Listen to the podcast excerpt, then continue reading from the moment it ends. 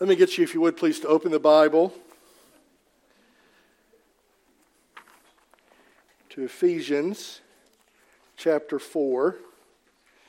We've been doing this for um, several weeks, and uh, we're continuing our study of the book of Ephesians, which was a book several of you mentioned you would like to study, and I think it's turned out to be a, a very, very helpful, timely book to look at. Uh, this morning we're going to look at verses, chapter 4, verses 25 through 32, the end of this chapter. If you would please stand.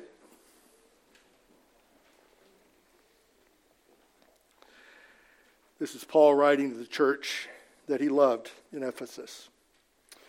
Therefore, having put away falsehood, let each one of you speak the truth with his neighbor, for we are members one of another. Be angry and do not sin. Do not let the sun go down on your anger, and give no opportunity to the devil. Let the thief no longer steal, but rather let him labor, doing honest work with his own hands, so that he may have something to share with anyone in need. Let no corrupting talk come out of your mouths, but only such as is good for building up, as fits the occasion that it may give grace to those who hear. And do not grieve the Holy Spirit of God, by whom you were sealed for the day of redemption. Let all bitterness and wrath and anger and clamor and slander be put away from you, along with all malice. Be kind to one another, tender hearted forgiving one another as God in Christ forgave you. The word of the Lord. Let's pray. Gracious Heavenly Father, we pray now that you'd be pleased to send your sovereign Spirit upon us, that you would pry open our cold, resistant hearts and give us grace, Father, by your Spirit, that we might hear your word this morning, believe it, obey it, and rejoice in it for Jesus' sake. Amen. Amen. Please be seated. I've mentioned several times that I'm going to be taking Greek uh, this semester at Reformed Seminary, and actually, tomorrow is the first day of class. Uh, I am more than a little anxious about it. I'm excited, but I'm also conscious that at Reformed Seminary Dallas, Greek 101 is one of the most important classes. It's uh, known as particularly demanding. And uh, so I'm, I'm sort of uh, poised to launch in. I, Colton, are you going to be in that class? Colton and I will be in this class. The difference between the two of us is he's getting a grade, I'm auditing. So uh, he'll be getting a grade. Pray for Colton. Uh, taking this very demanding class with one of the world's great New Testament scholars, a man named Greg Beale, a wonderful teacher, a wonderful uh, scholar, and I'm looking forward to learning Greek 101 from him. Uh, I have my book here, which I was given by my very dear friend Cindy Thomas. And Cindy wanted me to tell everyone in the service today she did not take this class. Uh, she had the book. Someone gave her the book thinking she might take the class, but don't go to Cindy with your Greek questions. Uh, a few of you have already done that, and she's had to tell you that she has the book but didn't take the class. Uh, but thank you, Cindy, for giving me this book. Uh, it's, the, it's interestingly the same textbook I used in seminary 35 years ago. Same textbook. It's uh, New Testament Greek for Beginners by uh, great, uh, Gresham Machen, a great churchman, a Presbyterian who uh, helped found Westminster Seminary in Philadelphia, and they're still using his book uh, decades and decades later, and I'm looking forward to digging into it. Um, yes, uh, language is a very important thing to study. If you're going to really understand the New Testament, obviously you have to come to terms with uh, Greek. It was uh, written down for us in Greek. There are parts of it which were maybe originally spoken in Aramaic, but it was written down for us, all of it in Greek. And so, if you're really going to understand the New Testament, you need to understand the language of the New Testament, and that's why I'm taking the class again after having taken it uh, many, many, many moons ago. Actually, understanding language is a very important part if you're going to understand lots of things. Uh, lots of fields of work, fields of study have special languages. Uh, if you went to law school, you learned a little bit of Latin. Uh, you learned a whole lot of common law from English courts across the seas. Uh, you learn different terminology. If you go to medical school, you'll learn lots of language. Um, well, I want to suggest to you that Christianity has a language. And if we're going to really understand Christianity, we're really going to live out the Christian life, it's very important that we understand Christian language. So I've called this morning's sermon Christian 101 because we want to learn the language of Christianity. And I, I, don't really mean things like verbs and nouns and adjectives and adverbs. I, I mean something more fundamental, something deeper that actually transcends verbs and nouns and adverbs and adjectives that can actually transcend the ordinary ways of language that are bigger and deeper and more important. And that's what we're going to think about today as Paul talks to the church in Ephesus about Christian 101. Now, there are lots of reasons this could have been on Paul's mind. Uh, I think it's universally important, it's, it's true pretty much everywhere.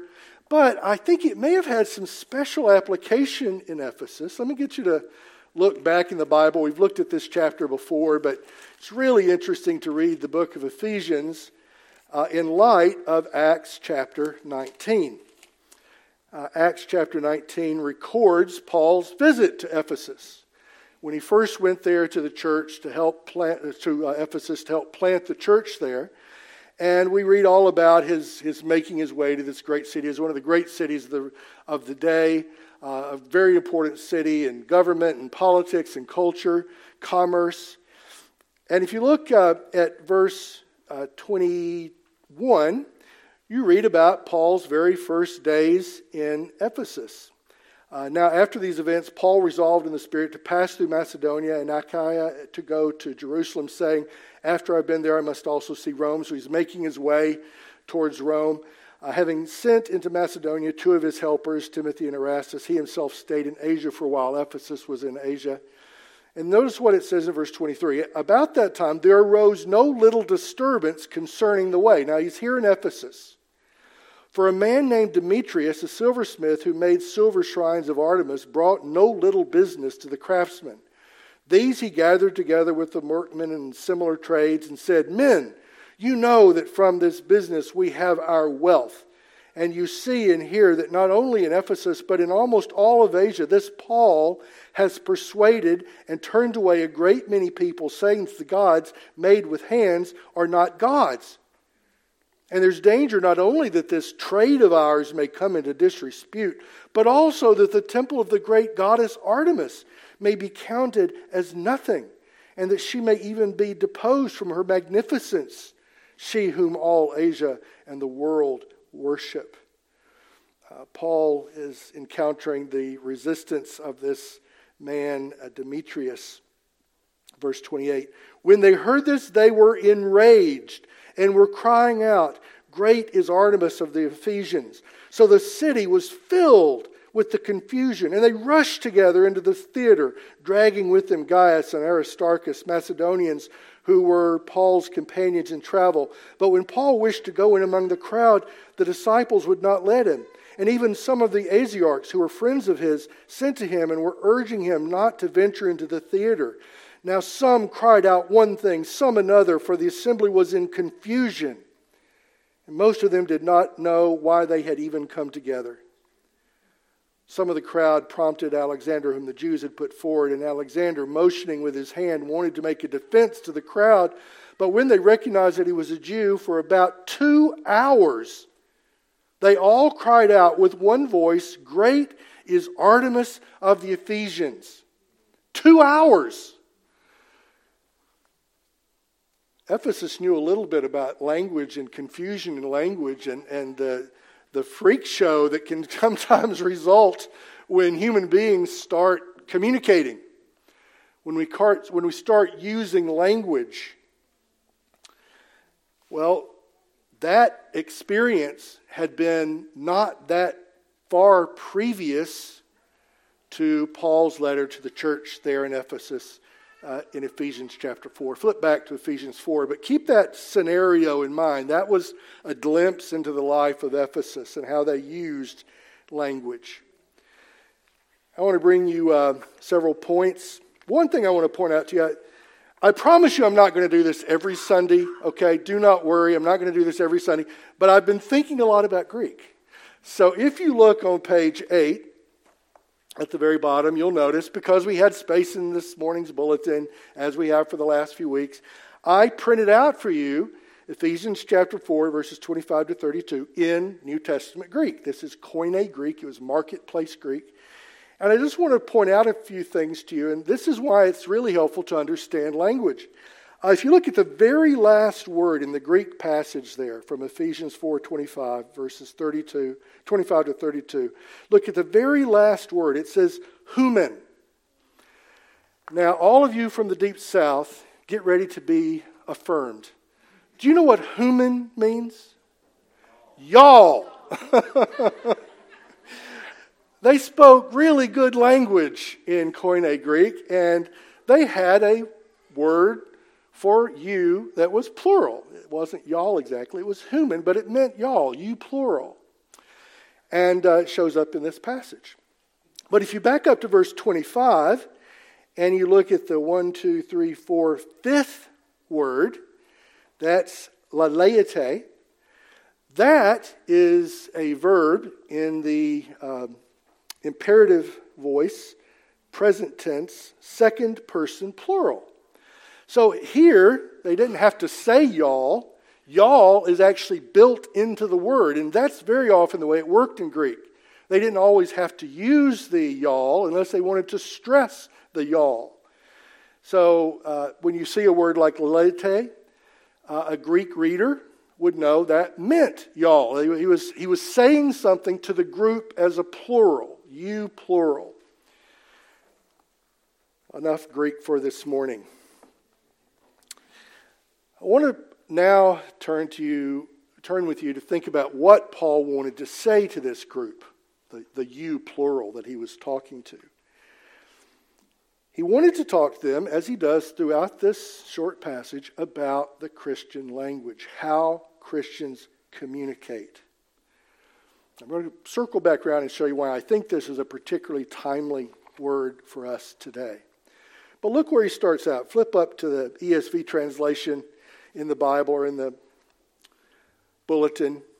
He says, Therefore, this is verse 25, therefore, having put away all falsehood, let each one of you speak the truth with his neighbor, for we are members one of another. Um, let each one of you speak. That's laleite. Laleite means let you speak the truth, or let you speak. Uh, let you speak. And the, the plural's built in. Let you, plural, speak. He's telling them to do something, it's an imperative. Uh, he uses several imperatives in this section. He's telling them something they should do about their language. And it begins with this first aspect of the Christian language that it is to be the truth. We're to speak the truth. I mean, that really almost you'd think would go without saying. Christians should be truthful people. We should speak the truth. We should know the truth, and we should speak the truth with our neighbors, that is, with the people all around us. Doesn't mean literally the people who necessarily live in the house right around us, it will include them, but it means the, the city, Ephesus, the whole city. The, the, the city that turned out in mass to yell at Paul and scream lies and untruths at Paul, uh, both in terms of understanding his theological message, but also in terms of just understanding him. He, he had literally not done some of the things they falsely accused him of doing. They were not speaking the truth, either theologically or just literally in terms of what he'd said and done. They were not speaking the truth. But Christian language, Christians 101, begins with the imperative that you and I are to speak truth. What we say to each other is to be grounded both in the truth of what we know from the Bible about Christ and about the Christian life, and it's also to be grounded in the truth of reality, the, the things we know to be true. We are not to lie about each other, we're not to lie to each other. We're to speak truth. That's really worth underscoring. Our interactions together should be based on truth as we speak to one another. As he says, because we're members of one another. Here in the church, especially, we're, we're members of one another. We're part of the body of Christ, and all of our communicating to each other should be based on truth. So there's no place for mean rumors or distortions. There's, there's no place for twisting words and, and saying, putting words in people's mouths that they never said or believed. We're to speak the truth. And that's, that's really the first and, in some ways, the most important thing that what we say is to be true. But it doesn't stop there. Christian 101 does not stop there, it begins there. And we underscore that, let's be clear. But it doesn't end there. Look at what he goes on to say in verse 26. He says, Be angry and do not sin. Do not let the sun go down on your anger and give no opportunity to the devil. Now it's interesting, there's another imperative here. Paul actually says to the church, Be angry. That's interesting. Be angry. Why? What do, what do you mean, be angry? Well, what you're angry about is, is very important. Paul is saying that, that we're to know the truth and we're to engage the truth, and we're actually to be angered by the lies and the distortions of the devil. We're actually supposed to respond, as Jesus did, with sincere emotion, anger even, when we see distortions and lies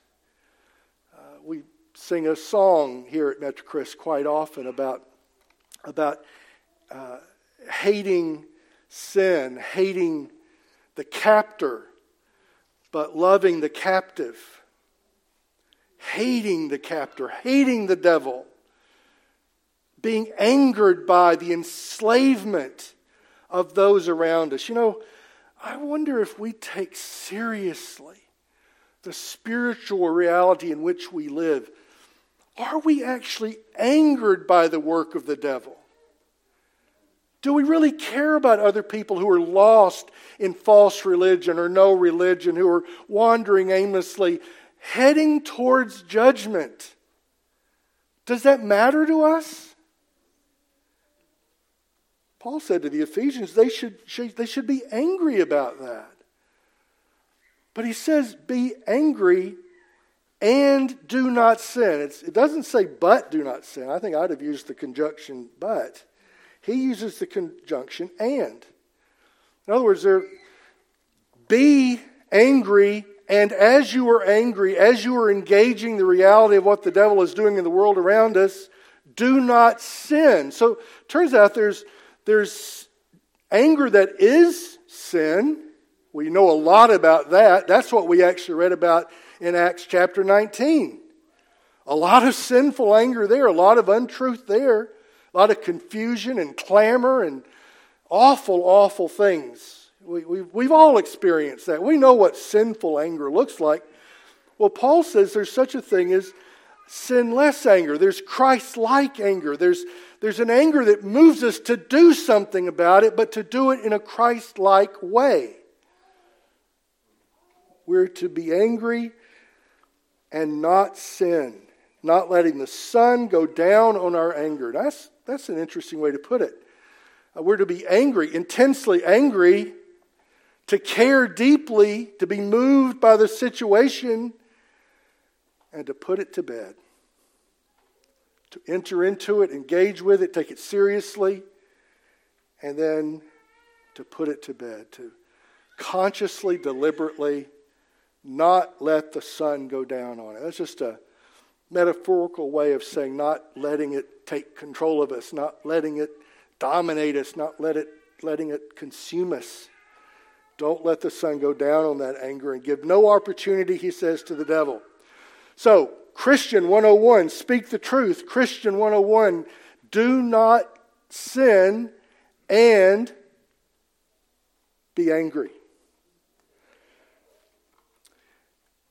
Verse 28, he changes to another topic. He says, Let the thief no longer steal, but rather let him labor, doing honest work with his own hands, so that he may have something to share with anyone in need. Now, I've read this passage many times before, and even this week as I was getting ready for this morning, it, it struck me that it feels like Paul's sort of switching gears. He's talking about language, language, language. He's going to go on to talk about language, language, language. But here suddenly he's talking about thieves not stealing.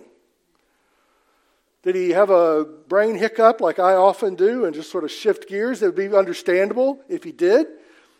But I want to suggest he's not really switching gears. For one thing, Paul understands the close connection between our language and what we do. Because, brothers and sisters, we will wind up doing what we say, one way or the other.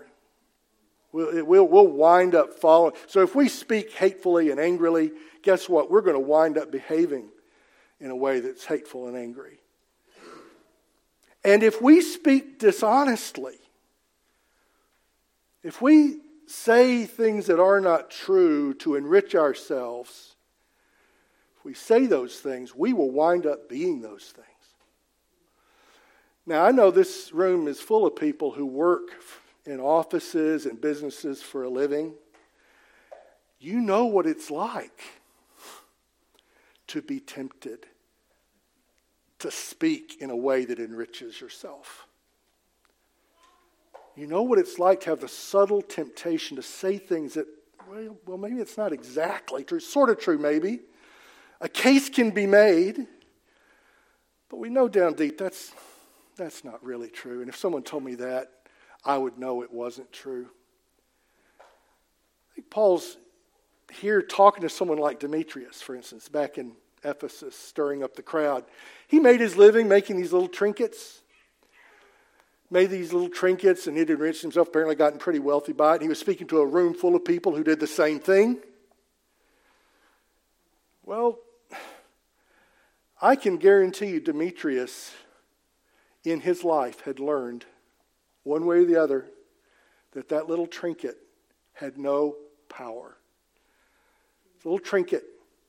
It had no power. You can't, you can't expect this trinket to hear your prayers and answer your prayers and bless you in times of need and desperation. And you don't have to try praying to a trinket for long to realize trinkets don't answer prayers. Demetrius knew that, and yet here he was stirring up a room full of people. Paul saying, can you believe it? Paul's saying that gods made with hands aren't gods. Duh. I mean, the Roman, the Greek philosophers had known that for a long time. It was, it was a well known fact that, that these trinkets, they didn't have power in themselves, and yet that's how Demetrius made his living. You see the temptation to use dishonest language and how our behaviors get swept along by our words. And I think he's making a nod at those things. I do think he literally means don't steal. But I think he's actually saying more than don't steal. He's saying don't steal with your words. The way he puts it is, is, is very different. Rather, labor doing honest work with your own hands. Do, do honest work. Do your work in an honest way, whatever it is. If you enjoy sales and you're a salesperson, do it in an honest way. And he ties it to an interesting stewardship point so that he may have something to share with anyone in need. Ties the use of language, interestingly, into this idea of, of sharing with other people. Because honest language, honest behavior, in Christ will lead us to sharing with others. That's what true honesty will do. It will help shape us, and certainly in the Christian life. As we practiced honesty in Christian 101, we'll find ourselves being moved in that direction, away from self to others. He doesn't stop there either. He goes on. Look at verse 29. He says, Let no corrupting talk come out of your mouths. Corrupting talk. If you look at the NIV translation, they say unwholesome. Same idea. Unwholesome talk, ugly talk, coarse language, foul language. It's, it's unwholesome and it is, in fact, corrupting. It is corrupt and it corrupts others. And I can tell you, as a young man, I had a whole lot of unwholesome talk in my language. I had a lot of talk that corrupted myself and corrupted other people. And Paul says, don't do that. That's Christian 101. Don't use unwholesome talk. Now, I personally don't believe he's saying we have to be rigid and uptight about language. There's place for poetry, there's place for metaphors, there's place for humor. But unwholesome, corrupting language has no place in the Christian life. Just like dishonest talk will lead to dishonest behavior, corrupt, unwholesome speech will lead to corrupt, unwholesome behavior. And we should all be on a course of seeking to use language that actually doesn't corrupt but builds up that's not unwholesome, but is actually wholesome. You know, I think what maybe impacted me more than anything else in that regard was when Leslie and I started having kids. And we had little ones around us. you can't have little ones around you and in good conscience with Christian wisdom use foul, coarse language. And if you do, guess what? You'll hear it back from them. You'll hear it back from them. Why? Because language impacts, it corrupts. If our little ones hear us using foul language, if they hear us taking the, na- the Lord's name in vain regularly, what will that say about our prayers? How will that shape the way they view our calling out on the name of the Lord if we use his name as an expletive? Kids notice these things. We quit, quit thinking about it sometimes but they notice it.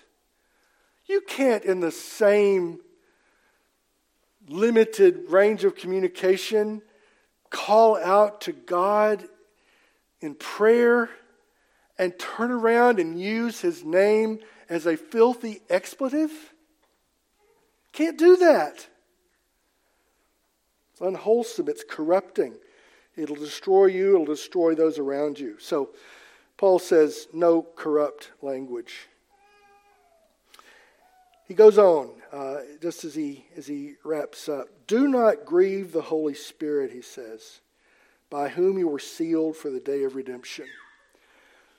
Paul underscores the fact that the way you and I speak has an effect on the Holy Spirit in our lives. Can you imagine that that the way I speak, whether it's angry and, and bitter, or coarse or untrue, that that language that language actually grieves the Lord. He says, Don't do that. Do not let, do not grieve the Holy, another imperative, do not grieve the Holy Spirit of God by whom you were sealed for the day of redemption. The same Spirit that dwells in us, that makes Christ real to us and, and opens our hearts and minds to the, to the Lord Jesus, that same Spirit is grieved when our language does not reflect the sealing of our redemption. So, Paul talks a lot about the Christian language. He gives us some very specific examples and things we should do.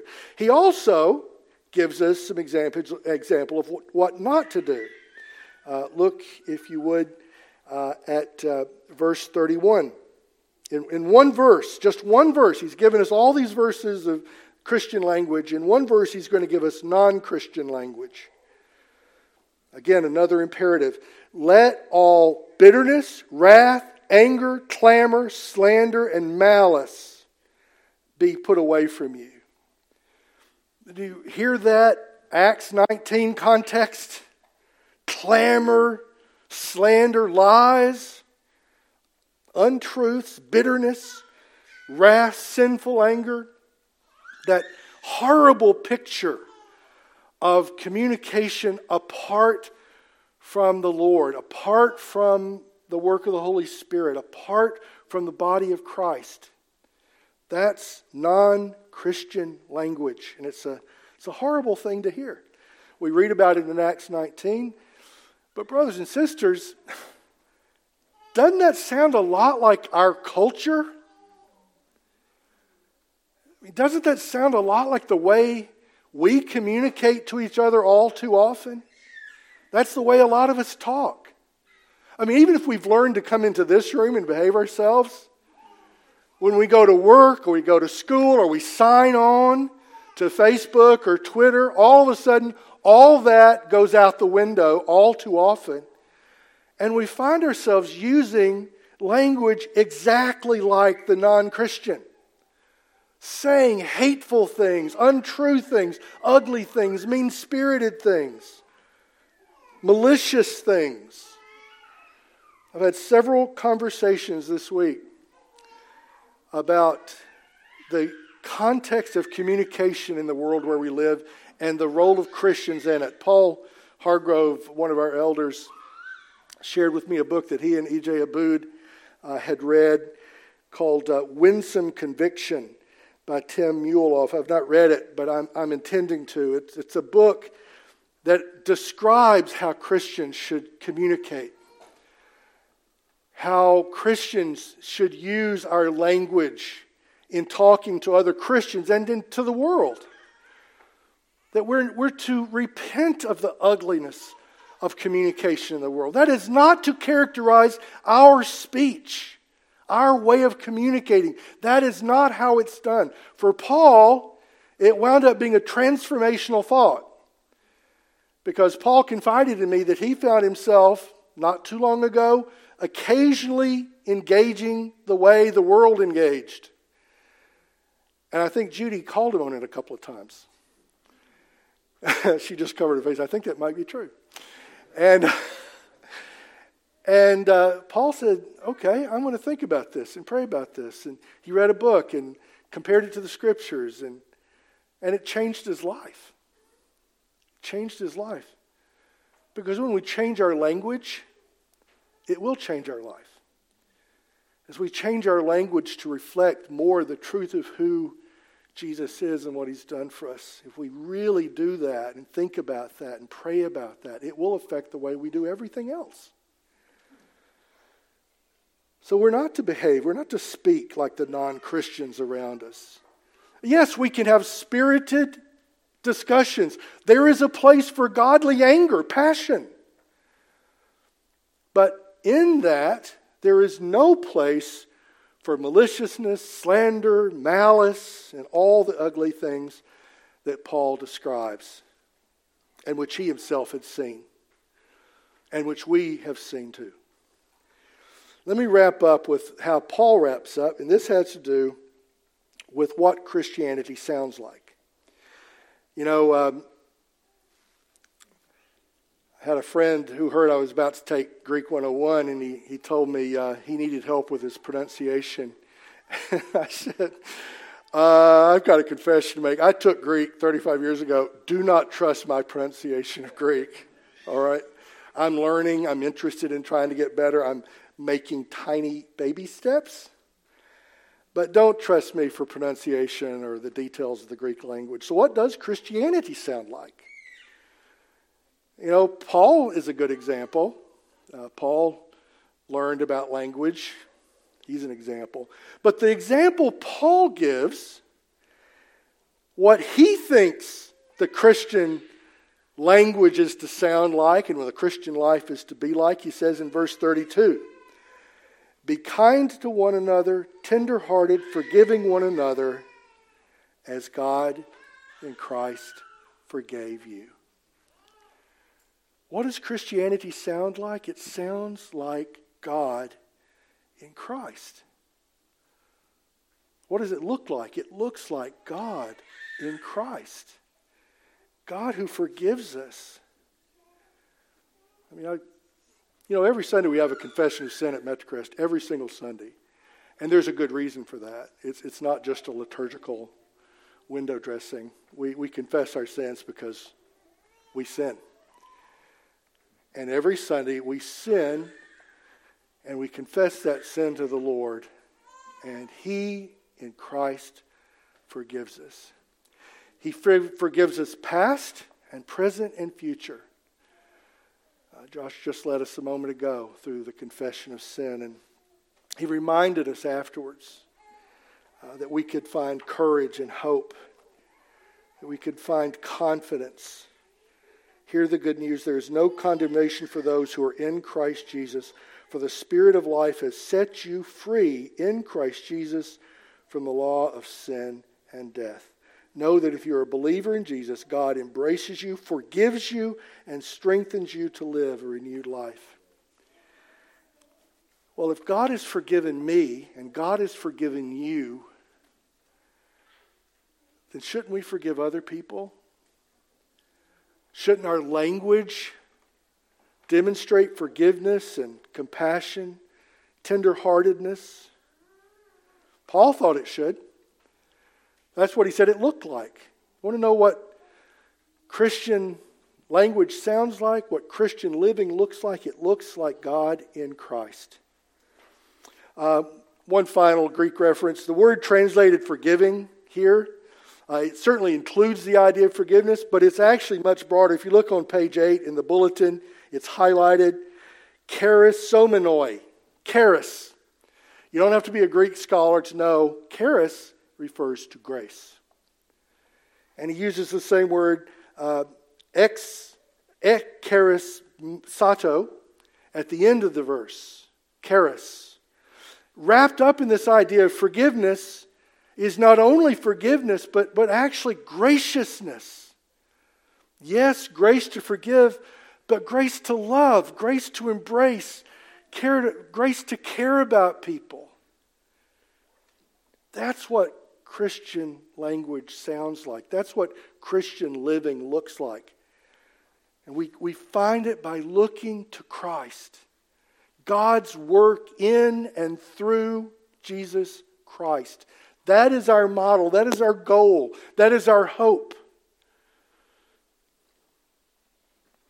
So we're all learning to speak Christian. We're all learning to live the Christian life. Let us do so by looking to Jesus and learning to speak as he spoke and as he speaks still. And that, brothers and sisters, will transform us. It will help us to become that magnetic community of people who know and love each other and speak kindly to each other, speak compassionately to each other. And that community God then uses to bring many people out of the clamor into the joy of life with Christ.